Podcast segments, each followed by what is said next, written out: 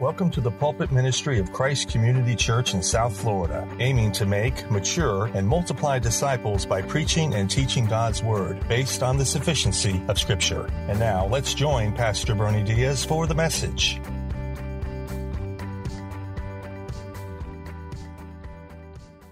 Good morning, church. Morning to our guests, friends. Thank you for being with us.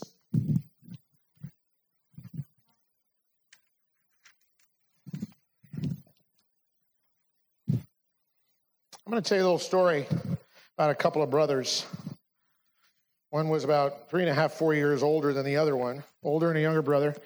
And uh, the older brother helped lead the younger brother to Christ.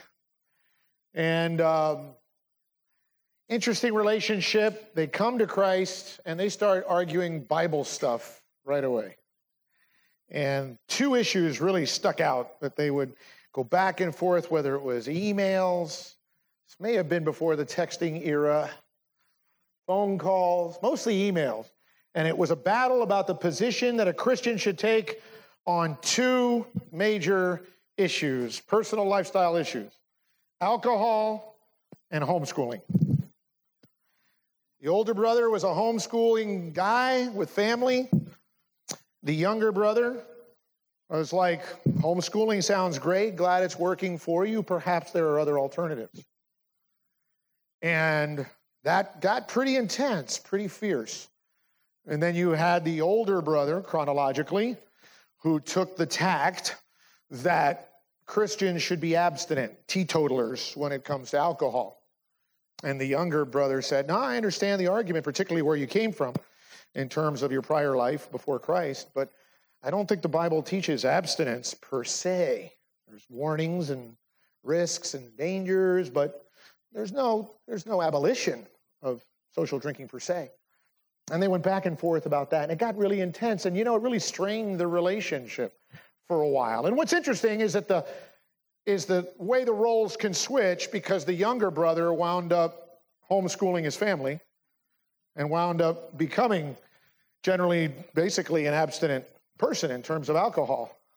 And um, that's where we're at as we talk about a stronger and weaker brother today on the issue of Christian liberty. Um, and I, I'm very intimate with this issue because I was one of those two brothers. I won't tell you which one. And guess what? You're one of those brothers too, or sister. And you've been both. And you may be both at the same time right now stronger and weaker. This issue is massive. We may step on toes today.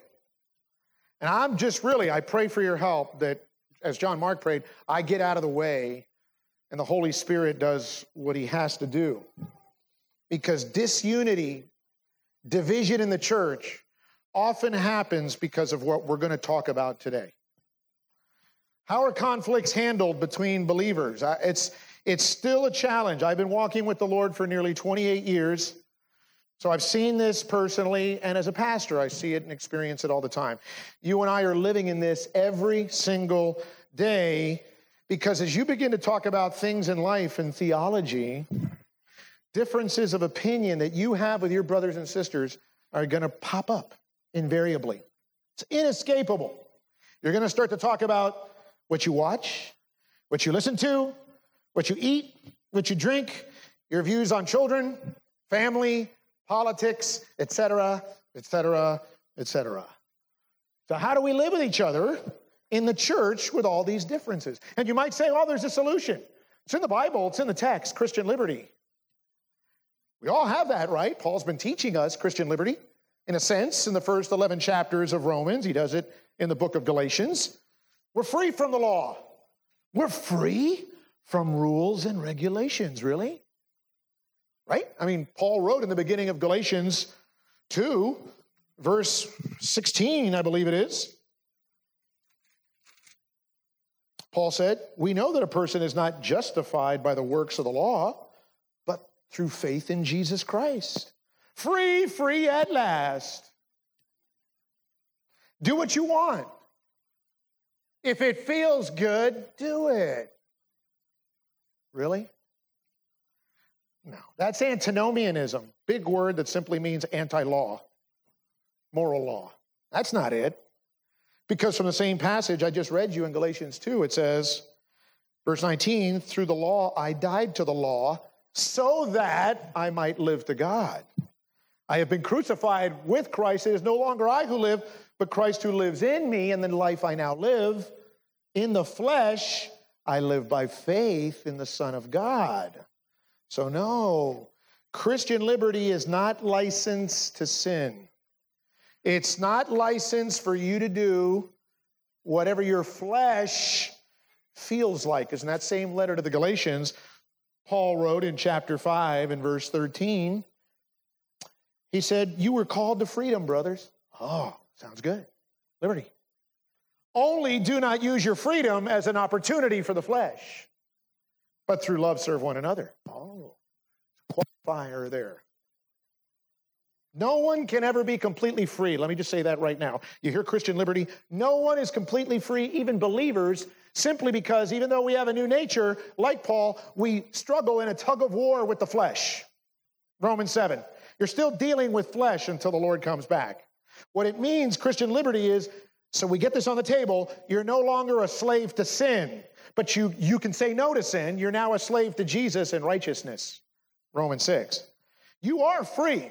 You are now free with a new born again heart, that's the qualifier, to live for Christ and do what you ought to do. You're now free to do what you ought to do, which now should be what you want to do. That's freedom. That is true Christian liberty. But you might say, Pastor, now that sounds good, that's true, but you're not helping me. You're not telling me what to do when I decide to not participate in Halloween and my brothers and sisters in Christ do. They're into it, they're so confused. They had skeletons and tombstones in their yard. What do I do with these people that I'm supposed to love? Thank God the Lord gave us Paul to write so much of his word in the New Testament. And this text to have, that we have to help us struggle through this, to wrestle with this this is a whole section of scripture. This is a unit of thought that begins in the first verse of chapter 14, goes all the way through the middle of 15. And it deals with the issue of criticism between believers in a church. The Apostle Paul is moving from macro issues to micro. Because in the macro, he was talking about chapters 12 to 16, there's categories about love, forgiveness, serving one another with your gifts, submission, being awake. Remember, get ready for the Lord's second coming last time. But now he's narrowed it to this definitive local church issue on relationships, talking about how we deal with each other when we disagree with each other because we hold to different convictions on issues. The problem is, if we don't get this right, the idea of understanding and living with one another in Christian liberty won't work. We're going to be divided and it can be destructive.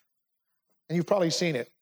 This was a huge issue back then in the church, and it is today, which is why there's so much scripture dedicated to this issue Christian liberty between the strong and weak. In fact, there's more on this topic in this letter than what he wrote about on church and state issues, on love, even though the text is grounded in love, because Paul experienced this in feuds in the church in Corinth, Galatia with a group called the Judaizers, really legalistic people, Colossae. And as we're going to see here, he's warning and teaching a church at Rome he hasn't even been to yet. He's telling them, in essence, been there, done that. I just got out of those two churches. I hear some of you are involved in this kind of thing. So let me set you straight. What happened was in Rome, the believers were divided over special diets special days to observe in the passage. Some people were thought of as the liberals here, others were the legalists. Some members thought it was a sin to eat meat, so they ate only vegetables or herbs. Others thought it was a sin not to observe the Jewish high holy days. And if, you know, if each Christian had just kept his conviction to him or herself, there wouldn't have been a problem. Problem was they started to criticize and judge one another. So Paul confronts the church with these two great realities we always have to have in the church. There's this tension, unity and diversity. One cannot coexist without the other in the local body of Christ. This is not a homogeneous church. Everybody looks, thinks, and talks the same. God's not about that. Let me tell you, the Lord loves diversity as long as it's unified. He could have made his church vanilla. No. He made his church like Baskin Robbins, 64 flavors. At least. You can just look around you and see the diversity in the room, right? So Paul gives us two rules on how to make this happen Christian liberty and unity. You ready? Grace rules in the first three verses, and God rules in verse four. Pray with me. Lord, your word says how good and pleasant it is when brothers dwell in unity. That is your will and your word, according to the psalmist. And just as our Lord Jesus prayed to you in his high priestly prayer that we may all be one, just as you, Father, are in Christ and Christ in you, we, the church in this room and listening beyond those listening, they'd also be with you in the Godhead, so that the world may believe that you have sent us. Holy Spirit, do the work that only you can do today on this very important matter and bring the truest most relevant practical application to bear on the listeners that only you can. In Jesus' name, amen. Grace has got to rule. That's the first three verses. Look at the passage, the very first verse of the chapter. As for the one who is weak in faith, welcome him, but not to quarrel over opinions. Before we get into the nitty gritty of this conflict here, how we deal with it, we got to define who is who. Who is the weak? The weak in faith. It's not the weak of the faith. Important distinction. He's talking to believers here. What you had was believers in the church, every church, who have a practical day to day sanctifying faith that is a little weak, either in general or in certain issues or certain areas. And like you would think, the Greek word, like English, that defines weak is lacking power, it's lacking strength. But the Greek gives us another word that's a good one to focus on in this context. It's a poor faith, meaning it's lacking something. And what you're going to see is the weak are in poverty over knowledge, lacking knowledge. The weak has doubts, lacks knowledge on what to do in certain areas of life. They're not as decisive as other people. Turn over in your Bibles to 1 Corinthians chapter 8. During the study of this chapter in the weeks ahead, we're going to spend a lot of parallel time in 1 Corinthians 8 and 10 because Paul was having, like I said, the same issues there. And the parallel is very close. Great principles, great truth here. Listen carefully. 1 Corinthians 8 4, Paul says, Therefore, as to the eating of food offered to idols, we know that an idol has no real existence. There is no God but one. For although there may be so called gods in heaven or on earth, as indeed there are many gods, little g, many lords, little l. So Paul's just saying there's idols, there's gods, these little gods all over the place. They're nothing, they don't exist, they mean nothing. All right, verse 6. Yet for us there is one God, the Father from whom are all things and for whom we exist. One Lord, Jesus Christ, through whom are all things and through whom we exist. Here's the key, verse 7. However, not all possess this knowledge. Knowledge of what? Of all these idols that are false and mean nothing. But some, here it is, through former association with idols, eat food is really offered to an idol, and their conscience, being weak, is defiled. The weak, in that analogy, can eat food offered to idols. Because Paul's saying, nothing. Eating food offered to idols means nothing. You know why they would do it? Believers knew that idols meant nothing, and you'd get a great price on the food offered to idols at the butcher shop in the back of the temple. So, like, why not? Save a book. Omaha Steakhouse right here. right? But the weaker brother, I feel it. They're like, Do you know that was offered to an idol? An idol that was worshiped? That's a sin. You see the tension? You see where this is going? The weak have a conscience that is very sensitive. They are, to use the old word, scrupulous. They feel obligated to obey self imposed rules on themselves and sometimes others concerning what to eat and what to drink or days to worship. Now, some Gentiles, pagans, could have been the weaker brother here in this situation because, like I just mentioned, any kind of idolatry is a no no for them any kind of association with it. So some of them were living what's called ascetic lifestyles. They were like monks, isolation. And you and I have known people like that, right? Not monks per se, but you know, we know people that have come out of particularly sinful lifestyle, maybe having to do with some addictions, those works of darkness we saw last time in wrapping up chapter 13. Look at the last verse of chapter 13 where the Lord said, where the word said, put on the Lord Jesus and make no provision for the flesh to gratify its desires. So that's what the weaker brother's doing, right? And they're so serious about it, they don't even want to get near anything that smells or smacks of their former sinful lifestyle. And I get it. We're not to come down on the weaker brother. I think of the character that Kirk Cameron played in the movie Fireproof. He had a pornography issue. He comes to Christ. What did he do with the computer?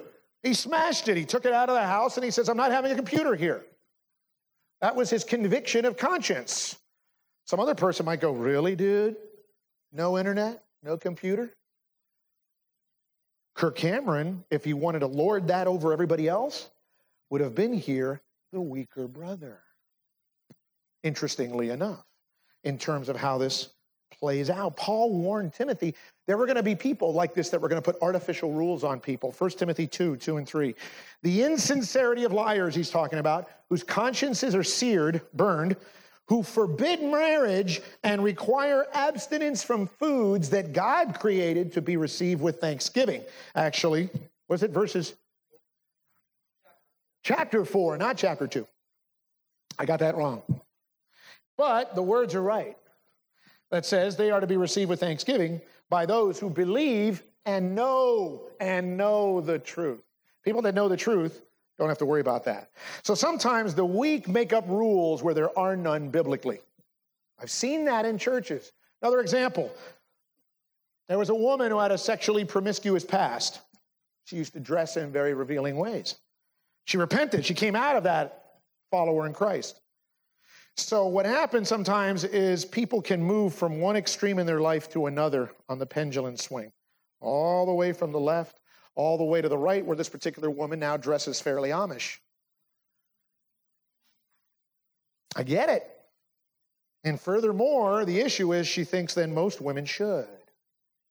After all, she is doing that. Might have a guy who so closely identifies with his old sex, drugs, and rock and roll lifestyle as an unbeliever, upon being saved, he hates the idea of even hearing in the background secular music, rock and roll. For him, it's going to be hymns only in the church and out of the church. And maybe should be for a bunch of people. And he'll let you know that. The examples are numerous. And for these two people, that's their conviction. There's nothing wrong with that in and of itself but they might be the weaker brother or sister in those cases, as you're going to see in a moment by how they treat everybody else the other brother, the other sister, which is the stronger brother. So we talked about the weaker who is strong. The weaker, again, scrupulous, super sensitive conscience. Every church, there are weak and strong believers. Let me make this clear. Paul does not give a preference to the weaker or the stronger, they're equal. They're believers both in the eyes of God, equal at the cross, total equality. But the strong, here's the difference they understand spiritual truth and they practice it decisively on some issues where the weak have not yet grown into that level of maturity and liberty on a certain issue at a certain time. The strong eat, drink, live, observe their days, they do a number of things with a clear conscience, no second thoughts. The strong knows generally here and is exercising freedom in Christ. That's Christian liberty. But again, I say, with liberty comes responsibility. 1 Corinthians 10 23. Excellent verse for you to jot down, by the way. And we'll develop this as we go further in this section. All things are lawful, Paul said, but not all things are helpful. All things are lawful, but not all things build up or edify. That's a massive statement. Because Paul is saying things that are not outlawed explicitly in the Bible, meaning all things are lawful, I'm good to do. That doesn't mean I should, because they may not be helpful in building me up and maturing in the faith. So you see, it's not this absolute Christian freedom. I'm free in Christ. I can do whatever, whatever I want. No. Paul's saying you may, terms of the law, but is that what's good for you? What kind of things are we talking about? Some things, what are they quarreling about? The Greek word that really has the idea of passing judgment on somebody, arguing. Opinions. Opinions literally are things that are doubtful, disputable, and questionable. Think of doctrines, issues where one person thinks they're right, the other person wrong. It refers to a practice and an activity that the Bible does not forbid, but that some Christians feel uncomfortable doing. Think of driving in a car. This is the best analogy I could come to. You come to an intersection and the light is yellow. I used to think yellow meant proceed with caution. You know. That's not really what it means, as I found out, much to my chagrin. But some people drive that way with the yellow about to come red when it comes to decision making. Yellow really means prepare to stop, right? I found that out later but they're not sure what to do. So they live on yellow. Do I hit the brakes or do I go through the intersection?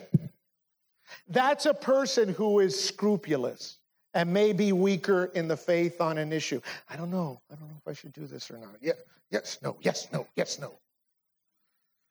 The light for the stronger brother may be green for us, totally, right? Green means go. You do it. Weaker brother sees yellow about to turn red. It goes to red. Red says no, abstain, do not do it. Now, again, this is not confusing things, doctrines, issues that we know are wrong because the Bible clearly condemns them. We would call these gospel issues, the Ten Commandments. These are inarguable, should be, issues, black and white issues found in clear, explicit commands in Scripture that are for all of God's people in all times and all places. But when it comes to areas not so clearly defined in Scripture, opinions, Paul calls them, those are what we might call the gray instead of black and white. You're going to find you're going to need other con, really guidance to make them black and white for you so you can make a decision. This is key.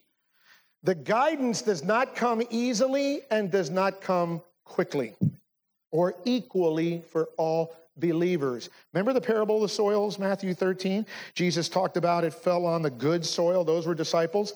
Some yielded 30, some 60, some 100 fold. Everyone is on different steps on the sanctification discipleship ladder. So, what you get and understand now with knowledge, maybe you didn't five years ago, or your brother and sister in Christ is not there. So, there are some believers, they study the Bible, they read good, reliable books on ethics, theology, doctrine, these issues, and they come away with a real good, strong understanding and conviction of what to do. How do you apply it? In fact, I would say if you look at principles and patterns and practices in the Bible where you don't have direct precepts or commands, you can, you can apply them pretty well and really clear up a lot of gray. But other people It's going to come slower. So we get a lot of guidance here on what to do in chapter 14 and 15. It's going to be this this section is going to be super helpful for you in understanding ethics, Christian ethics, morals. Some of you it's going to take longer. Paul explains here how we can disagree on non-essentials, still maintain unity in the church. And, and now, historically, let's look at what this looked like here. Look at verse 2. One person believes he may eat anything, while the weak person eats only vegetables. Now, you have people with a strong conviction. Skip down to verse 5, which we'll look at more in depth next time. One person esteems one day, now it's a day instead of food, one day like a holiday, think of, okay, or a feast day. One person esteems one day as better than another while another esteems all days alike. Each one should be fully convinced in his own mind. Circle, highlight that last sentence. Each one should be fully convinced in his own mind or conscience. Right? You know, people, I don't do Christmas, man. That tree is pagan. But they'll observe Halloween and Thanksgiving. Any other person will do Christmas. Thanksgiving, that's just some American holiday, and I don't know what they did to the Indians and all that. So I can't do that. You see how you can be vacillating in position, stronger to weaker, any number of ways. But it is good when you have a doubt, you want to be, you want to get to the point that you are fully convinced. Literally, in the language persuaded or assured about an issue so that you can choose whether it's right for you or not. You want confidence you're making the right decision. Skip down to verse 23 of this chapter, and you're going to see the consequence of not doing that. This is very, very strong verse, very helpful. But whoever has doubts, could be about anything, that's not essential, is condemned if he eats because the eating is not from faith. For whatever does not proceed from faith is sin. You may be free to do something, and if you don't feel free to do it, you know what Paul's saying? Don't do it. Don't do it. Because if you do, you're violating your conscience. You're sinning against conscience. It may be right for you to do it. Your neighbor's doing it as a Christian. If you got doubts, if you're at the yellow light and you're at the red light, leave it alone. Don't do it at that time. It's very powerful. I think it's very helpful. There's nothing wrong with conviction in and of itself. We need more people that know how to live with their convictions. The context, so we get this clear the debate is not about meat and vegetables. It wasn't like a food quality argument, vegetarians versus carnivores, has really nothing to do with it. The debate is over food that, again, would have been offered to idols, perhaps, and would be considered unclean by your weaker brother in Christ. So the problem is the weaker brother doesn't think or know that they are. Or even they don't want to be. I mean, who wants to go around in church going, by the way, I'm the weaker brother? Just want you to know that, in case that was a question. They have this idea that Christians that follow stricter rules are actually more mature than their brothers. That's not necessarily the case. The Roman congregations, the weak Christians were clinging to the law, and they didn't really enjoy their freedom in Christ as Paul laid it out. This is why I think the weaker brother here generally is the Jew. He's legalistic leaning in this church at Rome and the other churches in the region because Paul's telling us a context about special diets, days, drinking wine. Pagan wouldn't worry about that disputable opinions that are being argued over are leading to problems on these issues. The Jewish context, okay? Now, you might know, by the way, wine was offered in pagan sacrifices to their false gods and idols. And a Jew had a tradition where they could drink wine. That wouldn't be the problem. The problem would be for a Jew is that it was offered to an idol. And here they are. They come into this church. They're now mixing with Gentiles in a congregation that were with brothers and sisters they have to think of now, a church family, and they were just worshiping false idols. These Jews were saved out of the old covenant law. They're now in New Testament, New Covenant grace. And so they're struggling. New converts out of Judaism They've repented, but they're still living in a Judaistic culture. They got family and friends they're hanging around in the first century that are still in the legal system sacrifices, temple, special days, feasts, kosher food, clothing, all these requirements. They haven't gone away yet. And now they're being told enter into the home of a Gentile as a Jew and take the Lord's Supper with them, share a meal. You could see how this would be a flammable issue at this time. Listen, the two great apostles, Peter and Paul, they're in the midst of this. One is stronger, one is weaker. They have an issue here. Peter tried, he's a disciple. Resurrected Lord appears to him in a vision. Remember Acts 10. Go to Cornelius's house. Cornelius is a Gentile, Roman centurion, and he's told, You're going to go there and you're going to eat a big pagan, non kosher meal. There's bacon everywhere. It's like hyper keto, if there's such a thing. What's he going to do? And Cornelius gets the same vision. Peter's coming over. Wow. And Peter even tells him when he gets there, he tells that whole household, You yourselves know how unlawful it is for a Jew to associate with or visit anyone of any other nation. It's the Mosaic law. But God has shown me now that I should not call any person common or unclean. Because a new, better covenant has come in the new age, church age of grace. Peter is now an example of trying to bring unity, like we read about in detail in Ephesians 2. So that should have solved the problem, right? That was the end of it? Nope. Because the church is exploding in growth. People are coming to Christ, Jews, Gentiles, all over the place. They're worshiping in churches together, and what happens? There's problems. Acts 15 says there's some believers, they'll belong to the party of the Pharisees. They're kind of like the Judaizers in Galatians. And they rose up and they said this these Christian leaders it is necessary to circumcise them and to order them to keep the law of Moses. What? Isn't that what they got saved out of? Is a huge problem. This is where you get the first ever church ecumenical council. It was that big a deal. This is the Jerusalem Council you've heard about. It's an idea where the leaders come together. How are we going to figure this out? How are we going to mix Gentile and Jewish believers in the same churches? And you know what? They could have taken an easy solution here, which we too too often today. Split the church, start another one, start a new denomination. Over here on this block, First Baptist Church of Kosher Food, Vegans and Days. Down the street, maybe pagan carnivore community church. They could have done that. We do it. Love and grace has to rule instead. So the council actually led and put forth some basic guidelines to help in this area.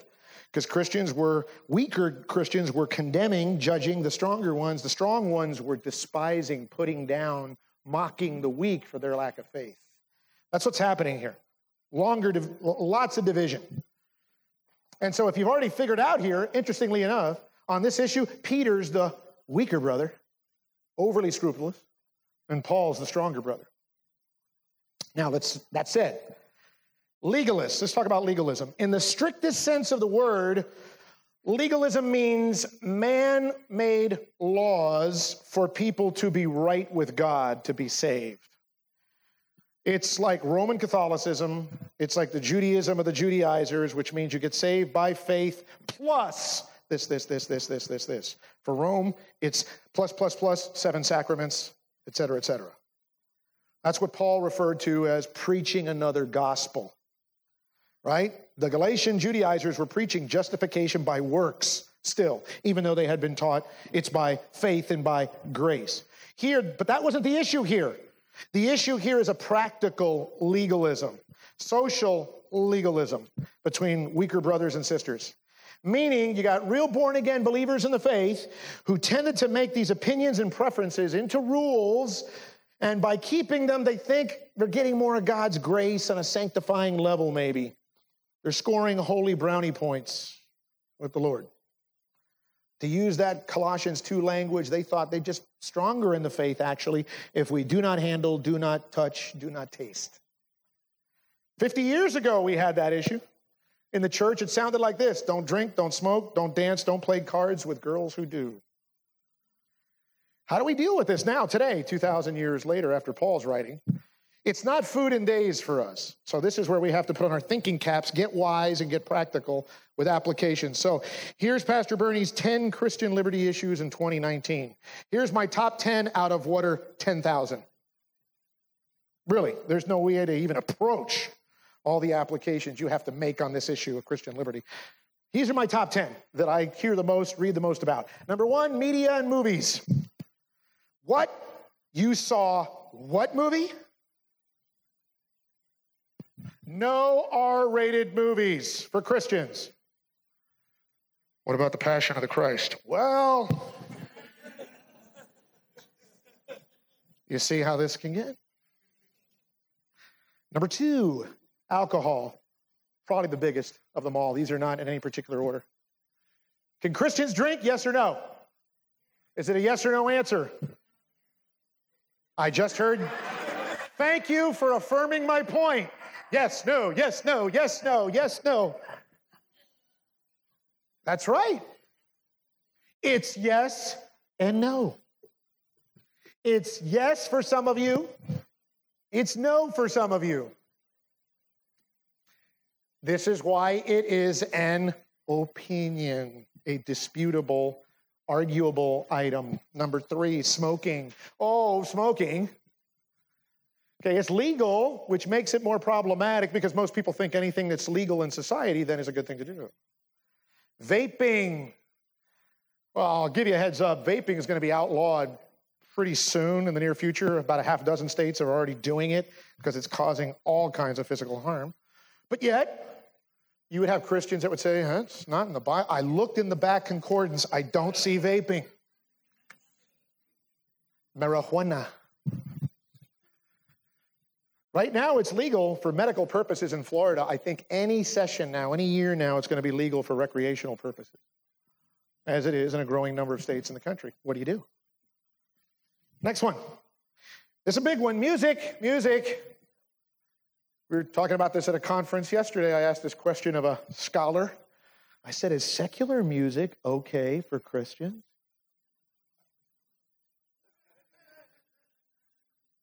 Can a Christian listen to the Beatles? I pity the fool. I'm just throwing out the question. Dress codes. What's appropriate? What's not? in and out of church. Tattoos, one of my favorites. I'll tell you, personally, I can't stand them. I hate them. Won't. Here's the issue. That's my personal opinion and conviction. But how do I handle and deal with and relate to my brother or sister that has them? because tattoos outside of one explicit pa- passage in Leviticus is not addressed in the Bible. Are there principles and patterns and practices that could govern that? Yes. But, and be informative and help us with decisions on that? Yes. Not denying that. Because you can't live in gray forever. You gotta, you gotta take a stand. But it's disputable. Money, can Christians be rich? Don't we have to give everything? Politics, that's massive. Can a Christian be a Democrat or a Republican? That's what I would say. Thank you, George.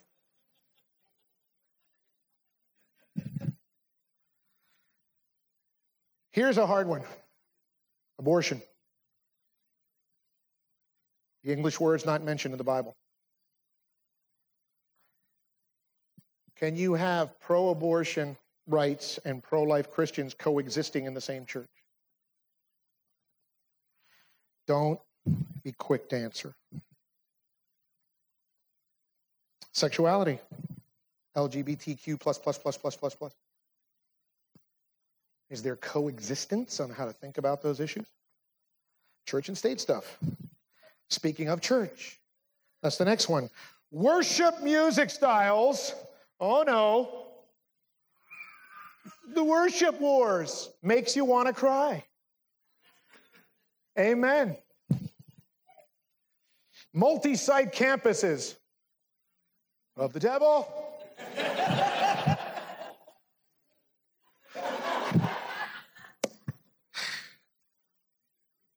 Listen, I have opinions about everything, about types of toast, but I'm not going to share them. Bible translations. Right, Jackie? If it's good enough for the king, it's good enough for you. The King James, KJV 1611 only. There are people that believe that translation was inspired by God directly.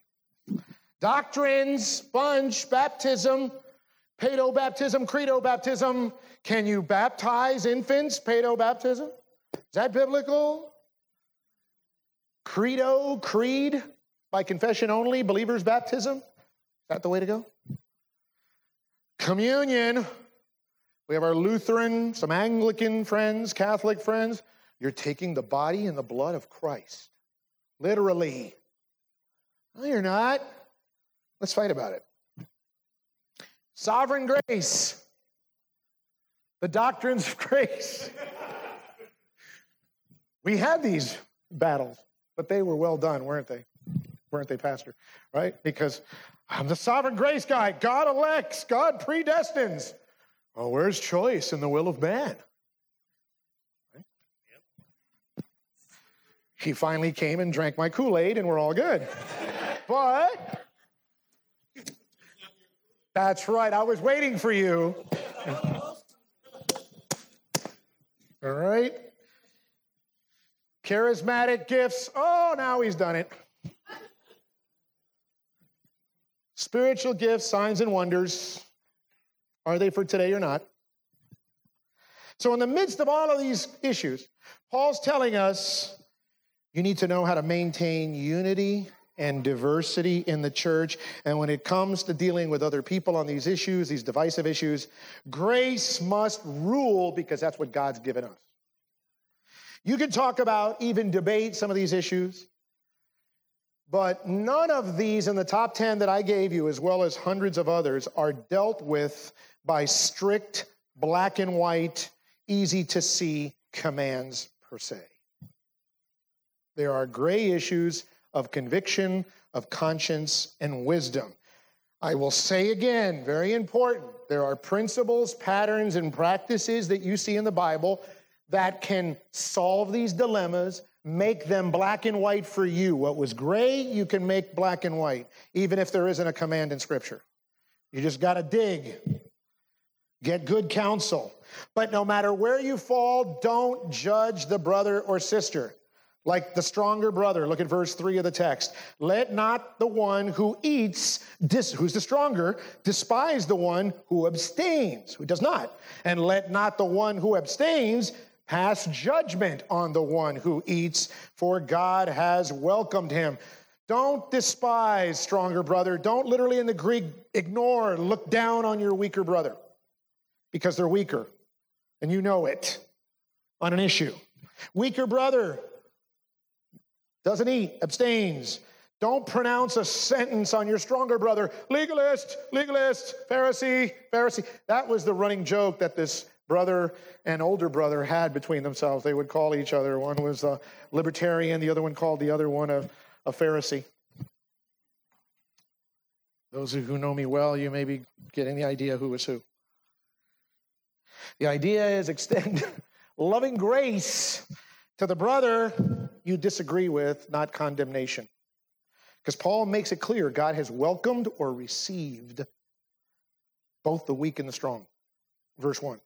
So, why would we do anything different? A particular stand or an opinion or a conviction on a gray issue, this is important, is not a litmus test as to whether someone is Christian or not. I have to admit it because I've walked this tightrope thing. I'm a pro life guy pro life pastor. Praise God, we're a pro life church by conviction in our leadership. It's an official stance. But I'll just answer the question now. In case you have any doubts, Are you required to welcome pro abortion people who are professing believers in this congregation? You better believe it. You're gonna like it? Probably not. You're gonna welcome them? You better. Or God's gonna have something to say to you. Because they're weaker, perhaps, on this issue right now. Haven't studied it out. May be new to Christ. I was sympathetic to the abortion thing when I first became a Christian. What? Is somebody going to condemn me? I've been in the faith for like five seconds. What are you going to do? The Trinity. Well, let's argue about the Trinity. When I became a Christian, the Trinity, I, I don't even know what that means. The word's not in the Bible. I don't know how to work that one out. Blasphemer, heretic. You going to go there? No. Abortion, as important an issue it is, and it is, is not a gospel issue per se. What do I mean by this? Your position on certain issues or doctrines are not a litmus test, are not conditional to being saved. The only condition to being saved is confessing sin, turning to God, trusting in Jesus by faith alone. That's it. It's not trusting in Jesus by faith alone, plus being pro life and pro family. There are all kinds of people you're going to meet that are pro life, pro family, and they are on the way to hell. God's not happy about that. The Pharisees were pro life. Pharisees, Judaizers, pro family. It's fair to argue most of them right now are in the place of wailing and gnashing of teeth where the fire never dies. So, what's more important? What's the hill to die on, as we say? So just don't consistently debate and argue with people on these issues, even with unbelievers. I want to show you a quick text that's so helpful on this. It's been to me over the years as a reminder. 2 Timothy chapter 2, verse 23. Paul's writing Timothy and says, to the, and tell this to the church, have nothing to do with foolish, ignorant controversies. You know that they breed quarrels, arguments. And the Lord's servant must not be quarrelsome, by application, this is for all of us, but kind to everyone, able to teach patiently, enduring evil, correcting his opponents with gentleness. You can correct. Have a conversation, have a dialogue. The issue is how? With gentleness that God may perhaps grant them repentance, leading to what? A knowledge of the truth. It's a knowledge issue.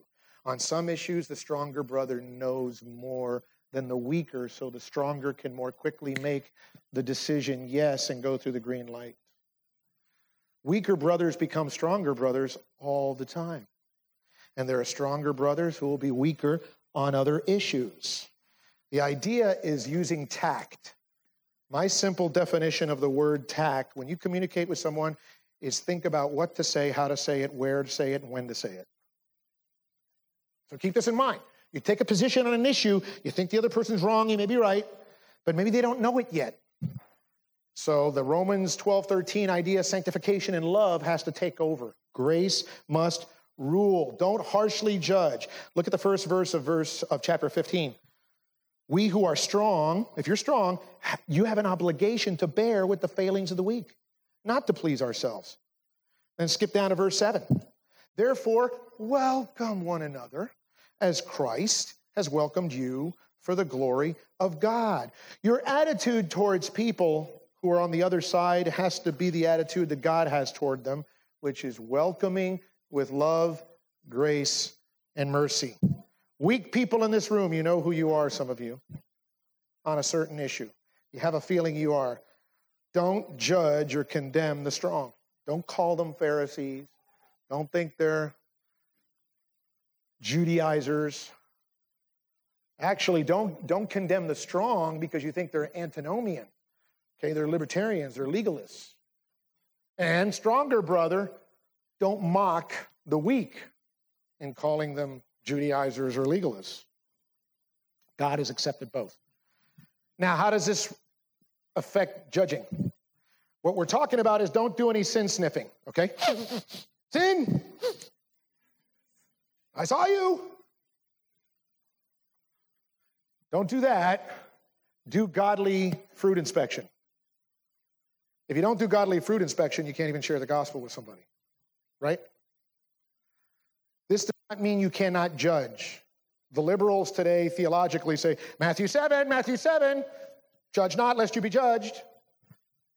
What a misinterpreted text. What a butcher job that is on the scripture. That's not what it says at all. What it says is judge, when you do judge, judge rightly and non hypocritically with the right heart for the right motives. It's saying, before you take that little sin, that little speck out of your brother's eye in the church, take out your log, right, which is a bigger mammoth piece. But it says, before you judge, do that. So that implies you're judging. Just do it right. Do it right. So I want to clear that up. You couldn't do Christian discipleship, we couldn't preach, and you couldn't do Christian counseling unless you did a level of judging. Judging, learn how to make judgments, not pronounce judgment on people. That's the difference. Listen, our Lord Jesus did this all the time. Did Jesus rebuke the apostles? Did he judge them? All over the place. Like, oh, you have little faith. Guess what? He just judged them. That's what judging is biblically. You're this, you're that, you're doing this, you're doing that. If it's accurate, if it's biblical, if it's rooted in the scripture with clear commands, you're good on that. That's where you have to go so it's not your own opinion. It's not your preference that you're laying on somebody. You got to know, have a better idea through maturity, studying the word, prayer, what's gray and what's black and white. Paul does this as well. Don't make it a personal preference. If you've got clear biblical knowledge on an issue, again, I want to repeat this share it. This is discipleship. Talk about these issues. We're not saying don't talk about them. Look at verse 14 of chapter 14. We're almost done here. Paul says, I know and am persuaded in the Lord Jesus that nothing is unclean in itself. He's writing this to the whole church. He's telling the church, this is what's up as a stronger brother. But it is unclean for anyone who thinks it is unclean. Did you get that? That's the huge idea. And we'll get into stumbling block and how to handle relationships with people who think something is unclean. Just because they think it's unclean, they're not a bad guy. It's not bad to be a weaker brother. It means they may not have full knowledge or truth, discernment, understanding, and wisdom on a particular issue. And for them, because of their background, it may be the right thing to do. And therefore, we're not to hurt them because love, let me say, this will be a preview for what you hear the rest of this chapter. Love is greater than liberty. Every time. What I do for someone else is always more important than what I get to do. Does that make sense? Is that clear? I'd say critical principle to take away from this whole thing. There will be things that you will be allowed to do ethically that you will not do because of the fact that we already established it will not build you up in the faith and it will be a stumbling block. It will be an issue to ruin the conscience of someone close to you in the faith. Because again, verse 4 simply says in God's rules in the text, really quick, who are you to pass judgment on the servant of another? It is before his own master that he stands or falls, and he will be upheld, for the Lord is able to make him stand. All that is simply saying, it's another analogy from Paul saying that a master, it was the master's business to judge, to declare the status of a servant or a slave. And the Lord is our master, so how do we get to judge and take the Lord's place in declaring the status on somebody? That's all that verse is saying. God is ruling. God's the one who rules. God is the one who can make a believer stand or fall, depending on how they're walking with Christ. God rules. Grace rules. God rules. So we can lovingly, as we draw this to a close, teach. We should teach Christian liberty. We should have people grow in their Christian liberty and faith. That's why Paul's bringing this up. Paul doesn't want the whole church to be weak in the faith. Paul wants people to get the ladder up on more and more issues from weaker to stronger. Because what we're trying to do is not make Christianity just a faith of just rules and commands. It's not an outside in religion, it's an inside out relationship. Okay? You don't need rules when you're filled with the Spirit. If you're walking in the Spirit, you don't need rules. You inherently, instinctively know what to do, how to glorify God. Whether you eat or drink, 1 Corinthians 10 31, do to the glory of God. Paul's the example of this again. Galatians 4, just write it down, verses 9 to 11. I won't take the time to read it. You know what the dangers are. Key question just ask yourself Is there anyone you're passing judgment on today because of a certain issue, certain point of view you have? If so, you want to deal with that. Avoid the extreme. Now, listen, this is avoiding another extreme. You might be with someone, you might have a relationship in the church right now that they look like you, they talk like you, they like the same things that you do, but their doctrine stinks. They may not even be a believer. You're not sure, but I'm going to overlook that because they live the right way. Or the reverse could be true, and you don't want to fall for that extreme either. Their doctrine is solid, man. I'm talking to them. I sound like I'm talking to MacArthur or Piper. They can parrot the Westminster Confession of Faith by heart, the larger catechism. But the way they're living is causing you all kinds of consternation, all kinds of second thoughts. Could be a bad influence on you in some way. You got to take that into consideration. This takes discernment. You need wisdom. You got to pray for it and you need to study. But you need grace in this journey to satisfy your conscience. Don't compromise your conscience. Don't let somebody, some weaker brother, stronger brothers, this is for you because Paul's basically in this text taking the position of the stronger brother, which he was. He said in Colossians 2:16 and 17, "Therefore let no one pass judgment on you in questions of food or drink, or with regard to a festival or a new moon or a Sabbath. These are the shadow of the things to come, but the substance belongs to Christ. Amen? Remember, we don't have the authority to judge others. That's God. God's rules, verse 4. We don't have the purity of heart to judge others, meaning condemn them. And we don't have the knowledge. We don't know everything to condemn or judge someone, to look down on someone we disagree with, with non essential opinions or disputable, questionable issues.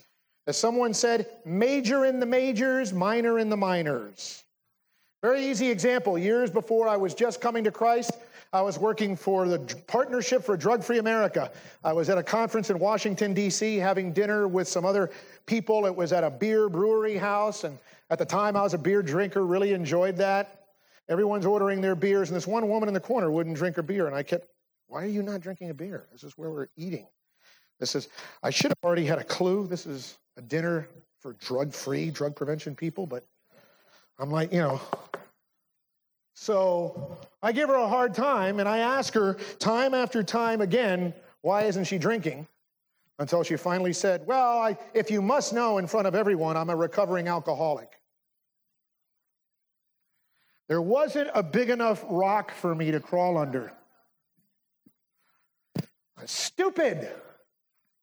Wasn't considering other people because it's my liberty. I'm free. Couldn't I have considered the conscience and everybody else at the table? Be wise.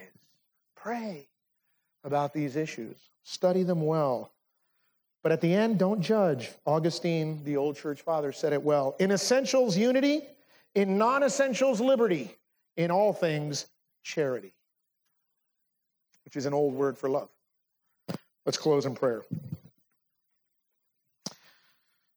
Lord, help us to not elevate our opinions and make others follow, because you are the convictor of hearts. We're no one's Holy Spirit.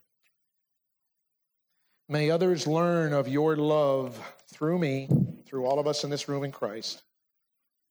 May the greatest force on earth not be the compulsion of the law, but the compassion of love. May we be free in Christ, truly free, understanding what it means to be free. And Lord, if there's anyone in this room who does not feel that freedom, If anyone thinks that they can just be on the surface like a Pharisee, act well enough to know Jesus, to be good enough on the surface by not tasting, touching, or doing certain things, if they think that earns them salvation, Lord, please show them through someone, through the word, that those that opposed Jesus the most were the most superficially clean people in his time. But inside they were their hearts were like the bones of dead men whitewashed tombs.